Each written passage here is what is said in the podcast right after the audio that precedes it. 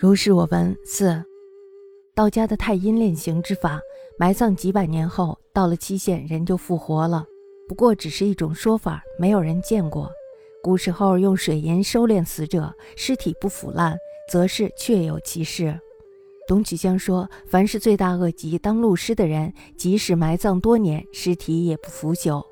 吕留良的尸骨要被焚烧时，打开他的棺材，他的相貌还像活人一样。用刀砍下去，还微微的有血迹，大概是鬼神想保留他的尸体，让他受刑。某人是董曲江的亲戚，当时说了他的名字，现在忘记了。当时在浙江做官，奉命主办这件事儿，曾经亲眼见过。不过这一类的尸体都不会作怪，那些作怪的叫做僵尸。僵尸呢有两种，一种是刚死还没有装殓，忽然跳起来伤人；一种是埋葬了很长时间还没有腐烂，变成了鬼怪的样子。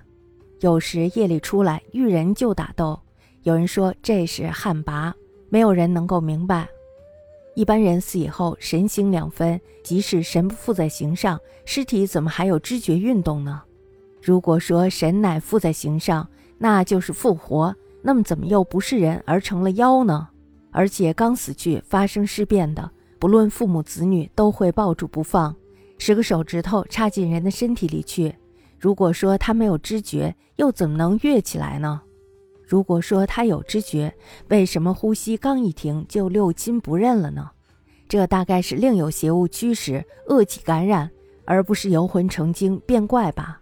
袁枚、袁子才前辈的《新奇邪》中记载，南昌的书生死后，尸体行走，晚上见到他朋友的事儿。书生的尸体对朋友起初请求，继而表示感激，而后又恋恋不舍，后来忽然变形，扑上去又撕又咬。因此说，人的魂善良而破凶恶，人的魂灵巧而破愚蠢。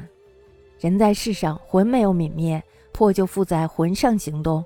人去世后，心事已了。魂散去而留下了魄，魂在时就是人，魂离去了就不是人了。世上的行尸走影其实都是魄驱使的，只是道德修养达到了一定的程度，才能治得住魄。这些话的道理确实精妙，不过是管窥之见。我始终认为其中另有原因。吕留良，名奈可，字不昧，号何求老人，明末清初杰出的学者、思想家、诗人。顺治十年应试为诸生，后隐居不出。康熙间拒应洪博之争，后削发为僧。死后雍正十年被抛官入仕，子孙及门人等或戮师，或斩首，或流徙为奴。罗难之酷烈，为清代文字狱之首。道家有太阴炼刑法，葬数百年，期满则复生。此但有诗说：“未睹斯事，吾以水银炼者，尸不朽，则早然有之。”董曲江曰：“凡罪应戮尸者，虽葬多年，尸不朽。吕留良焚骨时，开其棺，貌如生，认之尚有微血，盖鬼神留使伏诛也。某人是曲江之亲族，当时举其字，今忘之矣。”史官浙江奉其立其事，亲目击之。然此类皆不为祟。其为祟者，曰僵尸。僵尸有二：其一心死未练者，忽跃起搏人；其一久葬不服者，变形如魑魅。夜或出游，逢人即绝。或曰旱魃即此，莫能降也。夫人死则形神离矣，为神不复形，安能有知觉运动？为神乃复形，是复生矣，何又不为人而为妖？且心此失觉者，并其父母子女，或抱持不适，使之绝入肌骨。